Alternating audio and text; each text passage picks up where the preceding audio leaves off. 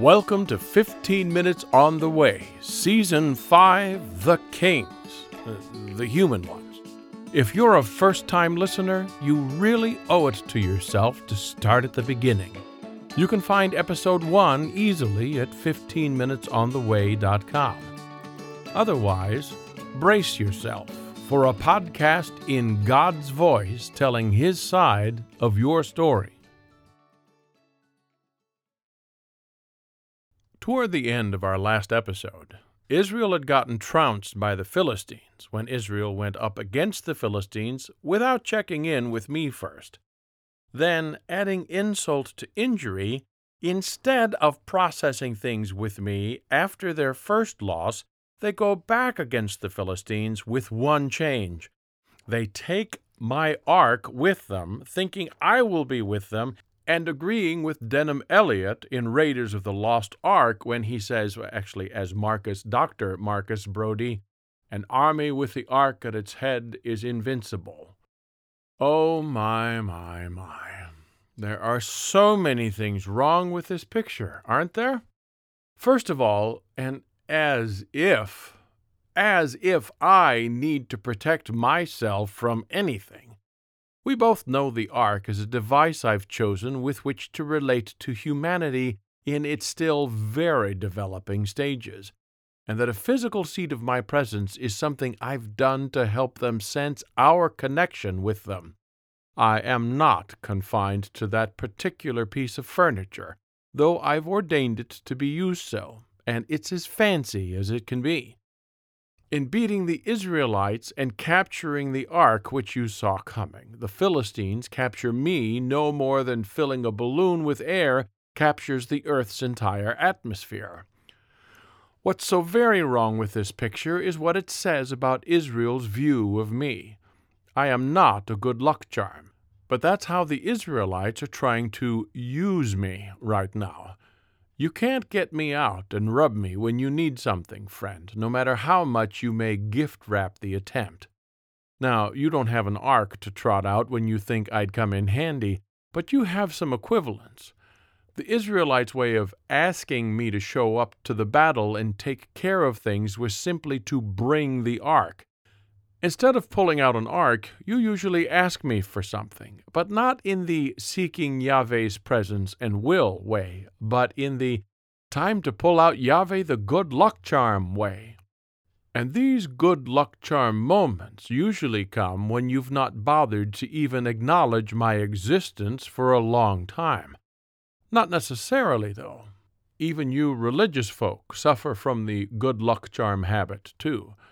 But all the religious looking and sounding prayer in the world falls on deaf ears if it's all about you and what you want in the moment to the exclusion of any larger perspective that includes others and me.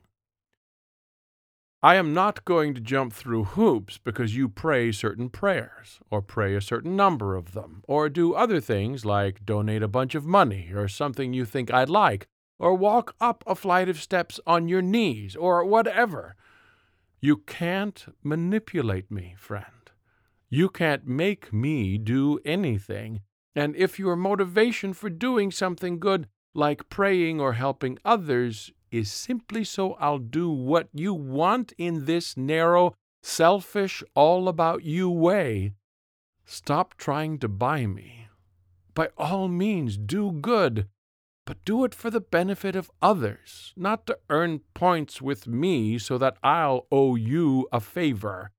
Insert the appropriate as if here. It should be obvious that the power's not in the ark. It's an object that points to me, and yes, is truly connected to me because I connect to it.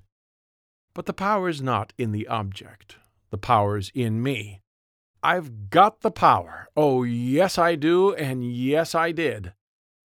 Again, it goes likewise with other things people associate with me in your habitat church going, praying, serving others. Yes, there is power in prayer, but the power's there because it's mine. You have the power to pray, yes, but the power to answer is, well, mine. It doesn't depend upon how beautifully you pray or whether you say things in a right sequence. It doesn't depend very much on your side at all, although you're an important kick-starter.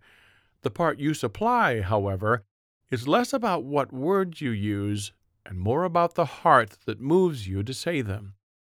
In the end, though, the working of prayer ultimately depends on me. Obviously, there's a whole lot to unpack when we start talking about prayer in general, so we are not going to go there any further right now. You get the point, though. The point that I am not some kind of high power weapon or high power tool that you have control over. I am not a rabbit's foot, nor is the ark, nor is anything else associated with me. God I am. Hoop jumper I am not.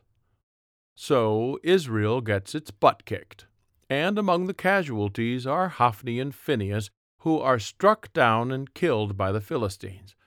Of course, had they stopped the leaders at some point and said, Before we do anything else, let's inquire of Yahweh what's best, instead of swaggering and strutting in front of the ark like they've got the power, things would have gone differently. As it is, thousands more die unnecessarily, and the ark is taken by the Philistines. Despite the ark's magic not seeming to work for Israel that day, the Philistines still think my ark and I may be some kind of divine good luck charm on their behalf. More on that in a moment. First, though, this is a day I have foreseen, and the day of which I told little Sam a few years ago in our first midnight chat with him. It is a day of judgment on Hophni and Phinehas for their callous hearts. So disturbing to Eli is the report of my ark's capture and his miscreant son's demise that he falls off his chair, breaks his neck, and dies himself. Phinehas's wife is propelled into sudden labor at the news of what's happened on the battlefield, and she dies in giving birth, living just long enough to name her newborn son No Glory, or Ichabod, thus providing the village of Sleepy Hollow with a perfectly named schoolteacher in years to come. The ark's capture signals that all glory has departed from Israel. This has all happened as a consequence of Ichabod's father and uncle, and grandpa to some extent, who raised his apples poorly. They failed to properly discharge their duties as the spiritual leaders of my people. Now, though, they are no more. The old has gone, and it is time for the new. My pivot the plan man, Samuel. Of course, there's a little intervening drama with the Philistines and my ark in 1 Samuel 5 once they get it home. I can't have them thinking they have any control over me either. And that non god of theirs, Dagon, certainly still has to be shown for what he is, or rather isn't. So when the Philistines get their plunder, my ark, back home to another one of their chief cities, Ashdod, they put it in the temple of Dagon. Uh, in case you took a long break between chapters, Dagon's the same poser whose temple in Gaza, another of the five chief Philistine cities, was brought down by Samson in Judges 16.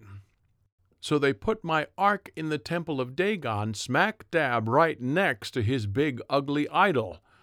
By doing so, they're gloating that their God has proven superior to me in battle. Well, you know what really happened, and the Philistines catch a clue themselves when they stroll in the next morning and find their precious Dagon idol face down before me or at least before my representative ark, in the posture of worship and defeat. At first, they all think they must have slept through some earthquake that knocked it over, and they just heave the statue back upright. But then Dagon is lying prostrate before me again the next morning, this time with his hands and head lopped off to really underscore his powerlessness. And then the plague starts. Everybody in Ashdod and its suburbs is hit with nasty tumors, and the Philistines put old Pharaoh to shame by getting the message with the first try. The Ashdodians rightfully see a connection between their idols' prone powerlessness, their own bodily afflictions, and the presence of my ark in their general proximity. Not knowing what else to do at first, they play a game of hot potato, only this time it's a game of hot ark. The tumored people of Ashdod ship my ark off to their closest neighbor in the fab Philistine 5, Gath, about 12 miles away. For those of you marking your scorecard, the Philistines' five principal cities are Gaza, Ashkelon, Gath, Ashdod, and Ekron from south to north. Sending off the ark confirms the suspicions of Ashdod as the folks in Gath are all suddenly plagued with tumors too.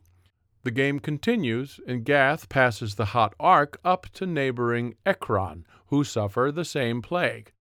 Before they can pass it on to another city, though, some genius recognizes the need for a more permanent solution and says it's time to send the ark back to where it came from.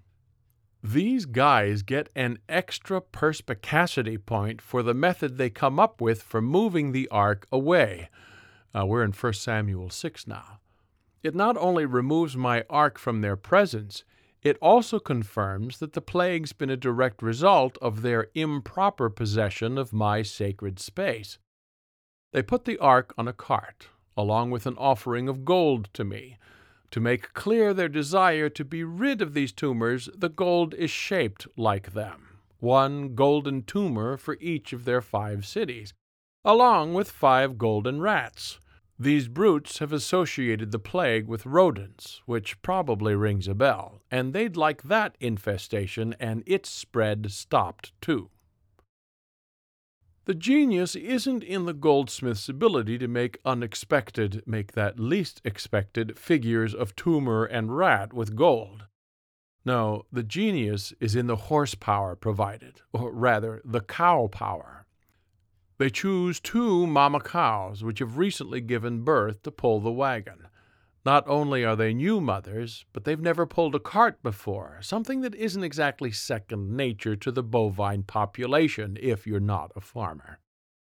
And even though they don't know how to pull a wagon, even though they can hear their beloved calves hollering for milk back in the corral, those cows head straight up the road without looking back, straight to the nearest Hebrew town, over at the start of the hill country, Beth Shemesh, with the Philistine rulers slinking behind to make sure the ark makes it safely out of their territory, which it does. And the successful unnatural transport proves to them that it was my hand that had been heavy upon them, not mere coincidence. Well, the Israelites are so excited to see me, or at least my ark, that they drop their harvest in the field, chop up the wagon for firewood, chop up the cows for sacrifice, and make a burnt offering to me right then and there. Sadly, some non Levites, uh, Levites would have known better, are so excited to see the ark that they decide to get a close up look at it. And in it. Which means touching it to lift the lid, and we've covered this ground before. And if the ark is holy, it's holy. And if it's not supposed to be touched, it's not supposed to be touched, even if it's been in enemy hands for seven months. And if you touch the ark, you, well, 70 people lose their lives because of their careless haste. The Levites are called in and handle the rest according to specs, but the lives of the 70 Beth Shemeshers have been lost so after offering up their sacrifice to celebrate the return of my ark and presence, the folks of Beth Shemesh play one final round of hot ark and pass it off to the nearby town of Kiriath Jearim, the residents of which have the sense to neither handle nor sneak a peek inside the ark.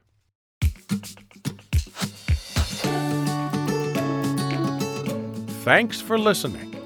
We hope this episode has been a blessing to you. If you'd like to support what we do, give us a review on iTunes or on Facebook.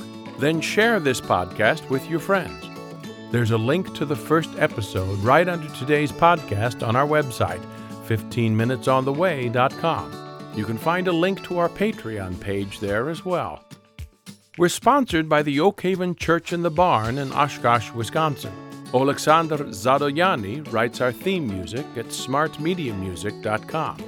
Kenny Eicher designs our website graphics, kennyeicherart.com.